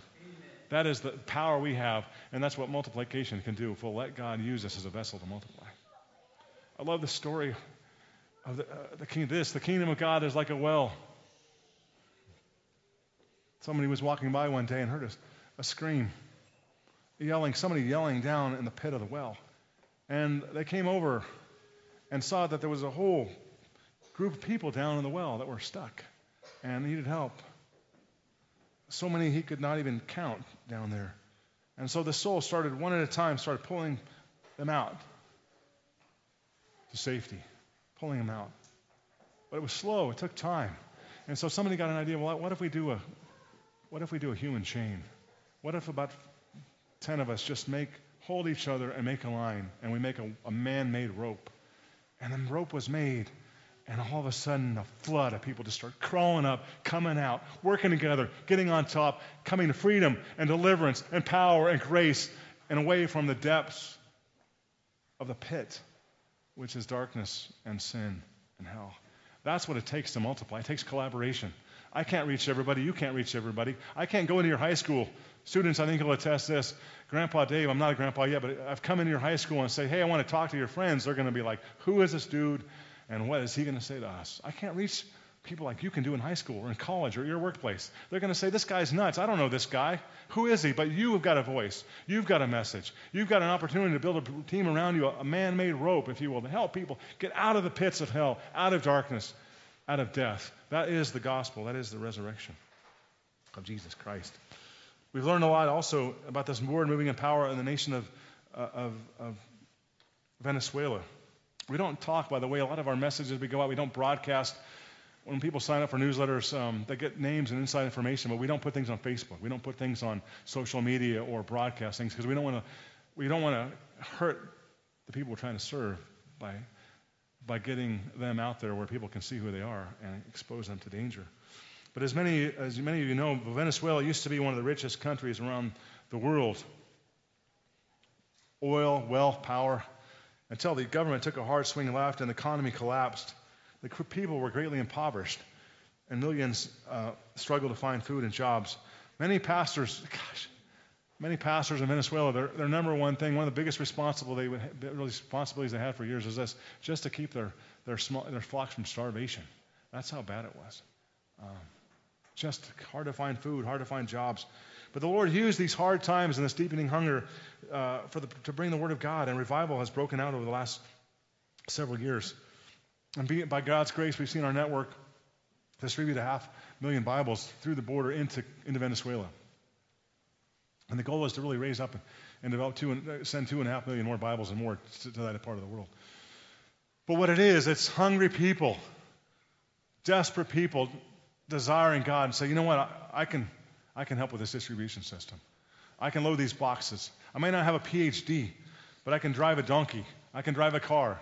I might not have a I may not have a thousand scriptures memorized, but you know I can I can be an instrument, just a part of the human chain to share this word and share that word. Even pastors not getting access to the Bible until receiving the news and being able to shepherd their people well. The love of God and His Word is, is an earmark of our, our leader Russell Stendal down there, who's passionate about teaching the Word and sharing, handing out Bibles to the Colombian troops and the troops of the FARC, other guerrillas. Colombia is the longest uh, civil war in the Western Hemisphere, right? And, uh, and, and yet the Stendal family's been there for three generations, sharing, giving. Um, Russell has been held captive or arrested five times for his faith. The first being in the, in the 80s. He was 20, picture this 20 year old, 27 years old. There's a big uh, uprising because of the civil war in, in Colombia, and many Christians killed. And he's struggling what to do about it. How can I reach people? What can I do to reach the troops.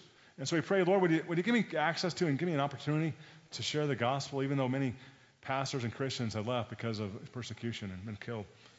And so uh, a little a while later, he gets um, arrested by the, the guerrillas. They, they capture him as a, as a captive ransom, take him for ransom, and uh, hold him there. Three days into his captivity, and the story is told in the book Rescue the Captors back there, he realizes, hey, you know what? The, the Lord's answered my prayer. I wanted access to people. I wanted to share the gospel. Guess what? Now I have a captive audience because I'm captive and I'm stuck with them, and I get a chance to share what God is doing and how God could redeem them. And it's a really eye-opening book to see about how they view America, how they view the gospel, and he was able to share Christ with others. I want to I want to get to um, well, and one more thing about Russell. Listening is important. Russell's reminding us by his life how important listening is. We talked about that as leadership. Let me leave it with this and the leadership principle, and we'll, we'll land the plane, so to speak. But Russell's a listener. How does he multiply? He doesn't literally not get up out of bed in the morning until he hears from God what to do. Um, now, that may be an extreme example. That's not going to be all of us, but the principle's right on. Lord, we're going to let disciples and leaders listen and obey. What are you telling me to do, Lord? Where are you calling me? Where are, where are you sending me? What do you want me to speak uh, out for you? And that's critical and key as a leader. Uh, that's vital in leadership to be, to be able to listen as a disciple and obey. Because how can we obey God and understand God's will if we're not really listening to Him? And I'll be honest, when I was young, when I was in my 20s, I was a terrible listener. I got married early on. I did not know how to listen until I got ahead of the Lord with a church plant going to two services too soon. And God humbled me for two or three years and put me out on the bench for a while until I learned how to listen. If I can save one person that heartache of being benched because they don't know how to listen, let me just encourage you. Don't make one big move or make one small move in going forward in ministry and reaching out to others unless you know, you know where, where the Holy Spirit is leading. Because without it, you've got problems. Without it, you're going to run into struggles. There was a group of Jews, you remember from the book of Acts, that were boldened with going out. They saw what, what the disciples were doing. They saw what um, the power of Christ removed demons. So the seven sons of Sceva, you remember the story, go out and start trying to remove demons. Remember that's a powerful story. What did the demons say that, that saw these guys that didn't have faith and weren't walking in the Holy Spirit? What did they say? Remember that? Jesus we know, and, and Peter, you know, Paul we know, right? But who the heck are you guys, right? And what did they do? Did those guys, uh, they got their heinies whooped and kind of ran out naked and uh, headed into, uh, headed out of town because they were in the wrong spirit. So with that, let's press into the Lord. Let's trust the Lord. Uh, let's, um, let's follow His plan and His will uh, for our lives. Back to the main question today: Where do you need to multiply Christ in your life? Be it at work, be it at school, be it in your family. All of us are multipliers in Christ and have opportunity to share that. If you're not aware of our ministry or connected, we just want to connect. Uh, please come back to our table there, sign up for our newsletters, take a free book. We're books back there. Demolish that book table. I brought them out here. I was hauling like a mule. Sometimes you're missionary mules. I was hauling a bunch of books to the airport, uh, and to our, so uh, so I could get these books here to you guys. And uh, so please take a book and uh, take one home and, and stay connected through that. Um, what a special week this has been to sense the presence of God, to feel the heartbeat of God, to know there's a call of God in our lives to be a voice for Him. And we learned last night, we, we saw last night in the movie of Sabina and Richard Wurmbrand, what a wonderful couple, an example that looking at the heroes of our faith, we all oftentimes put them on these pedestals, but we say things like, hey, we'll never be like them. But we saw them last night portrayed as what? The ordinary people in their lives that they really were early on. Just regular people trying to find their way to God and trying to be a voice of God and used of God but willing souls, right? And let's, let's take heart to that example. Just being faithful that next opportunity, that next doorway, and, and, and that God uses regular people to do big things. He uses small boys and small fish and small barley to change the world. Lord, let's pray. let's pray together. Um, Lord, we love you and we thank you for this time in your word to get together. Lord, we're, we're out of time, but not out of time because we want to really hear your voice before we just go have lunch. We're all thinking about lunch. Lunch is on our minds, but hold on just for one moment longer until we can really process through what we've just heard. You tell us in your word, Lord, I you did not choose me. I have chosen you to go bear fruit. Fruit that will last. And the lasting fruit is that fruit of the Holy Spirit of love, of joy, of peace, of goodness, of kindness, faithfulness, gentleness, even self control. And we pray right now in the power of your Spirit you fill this room and fill each one of us with that goodness, with that power, with that wisdom and understanding of how to be, have the mind of Christ, and to speak the mind of Christ into our, into our, into our world that we live in, our circle of influence. We cannot multiply on our own. We don't have the power. We don't have the, the intelligence. We don't have the capacity on our own to just multiply around. But Lord, you are unlimited, and your Spirit is given without limit. You're, you're multiplying the work in North, North Tanzania and southern Kenya. You're multiplying the work in, in, in Northwest Africa. Lord, through Sadhu and through the business he's built and through the, uh, the, uh, the outreach in agriculture that he's doing out there, medical outreach. Lord, you're multiplying Christ in India and Lord, serving and Lord, working in Bangladesh, around the world, places we know and places we don't know. You are amazing, powerful, wonderful God, and you're knocking over idols and turning them into dust every day.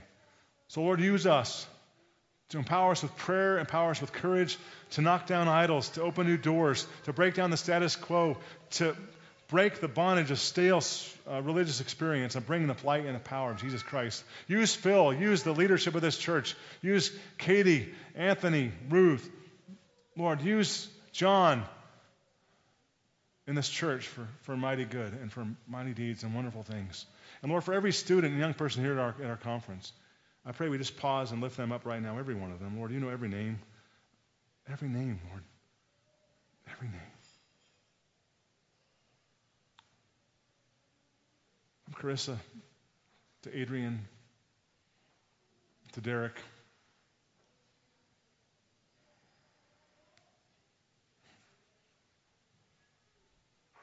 Everyone, Lord. Everyone. To Kristen. We pray for the Missouri group.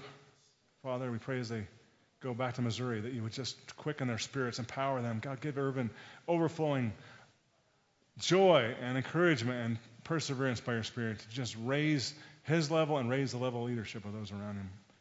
Lord, for those in Greeley area here, strengthen and power, courage, bless. Uh, Lord, for those in, Lord, for those who are going back to Arizona or touch, encourage, strengthen, and power.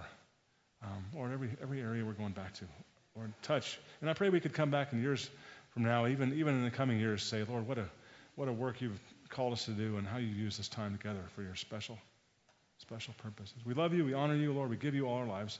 Um, we give you our future. We give you our plans. Here we are. Use us, send us, call us, and guide us, Lord, for your good, for your glory, and that your name and image would be multiplied around uh, the world. In Jesus' name.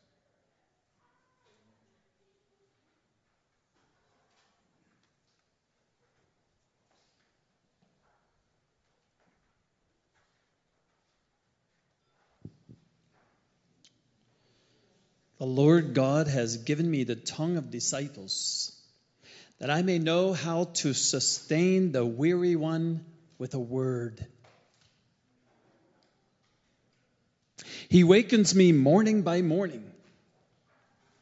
He awakens my ear to listen as a disciple. The Lord God has opened my ears, and I was not disobedient nor did I turn back. I gave my back to those who strike me, and my cheeks to those who pluck out my beard. And my cheeks to those who pluck out the beard. I did not cover my face from humiliation and spitting. For the Lord God helps me. Therefore, I am not disgraced. Therefore, I have set my face like a flint. And I know that I shall not be ashamed. He who vindicates me is near. Who will contend with me? Let us stand up to each other. Who has a case against me? Let him draw near to me. Behold, the Lord God helps me. Who is he who condemns me? Behold, they will all wear out like a garment, the moth will eat them. Who is among you that fears the Lord? Who is among you that fears the Lord? That obeys the voice of his servant that walks in darkness and has no light, let him trust in the name of the Lord and rely on his God. Isaiah 50. You want to be a disciple? There you go. I love that, Brother Dave. He said, Listen. The Lord keeps teaching me that. I want to be a good disciple.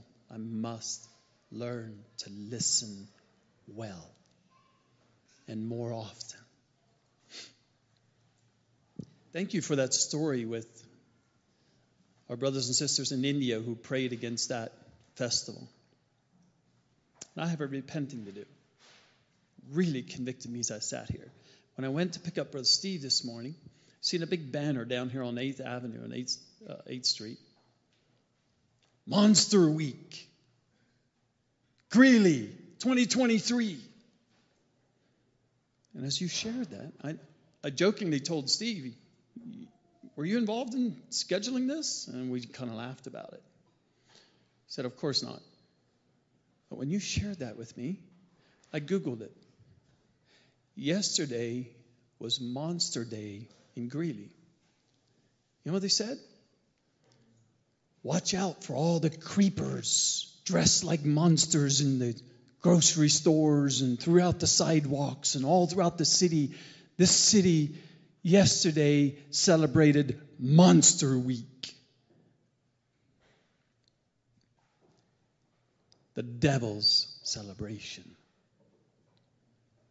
I didn't even know it happened. We just lived our little isolated bubble. And I sat there, and the Lord said to me, See your brothers in India? Be like them. Gather together. Be aware of what's going on in your city.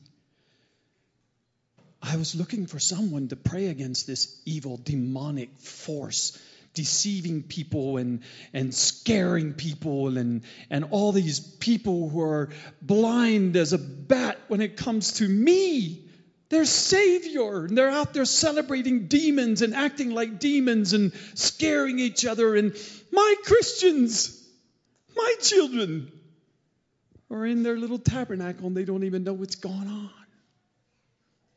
It was a really deep connecting word. And I just say that to us who live here, to each one of you who go back into your little villages, into your towns in America. Let's be the salt, let's be the light. I have a dear old friend who sends me this Bible verse every morning. Not you, Irvin, another one. Irvin does it too.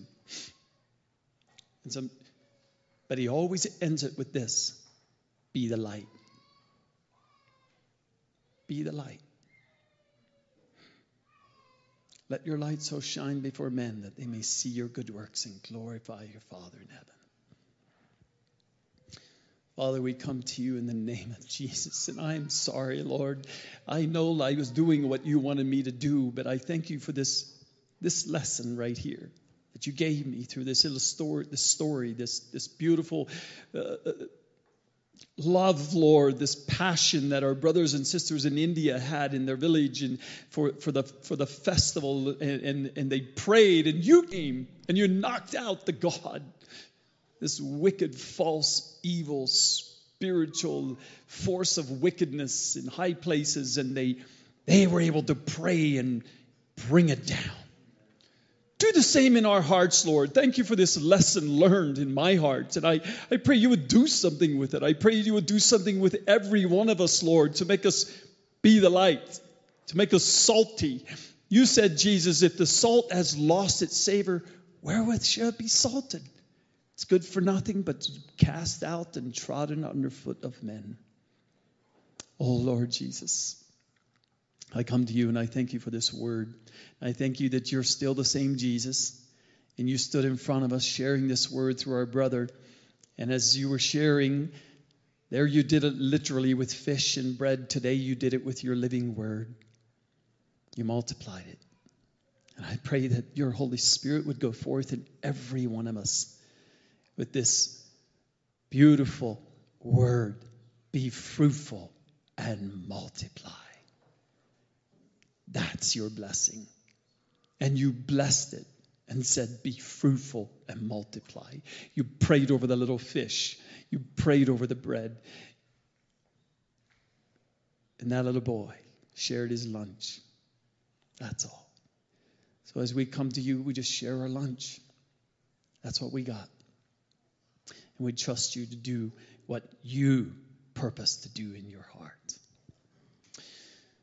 Thank you for this word. I pray today that you would multiply in us the fruit of your Holy Spirit as we eat together, as we fellowship together, as we pray with each other.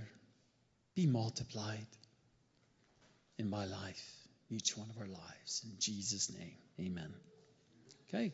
You're dismissed, and I just want to say thank you again for everyone for coming out. There's a new meal prepared, uh, so hang around for the noon meal and the fellowship this afternoon. And And then again at 5:30, the music is going to start here. So bring your friends and go multiply.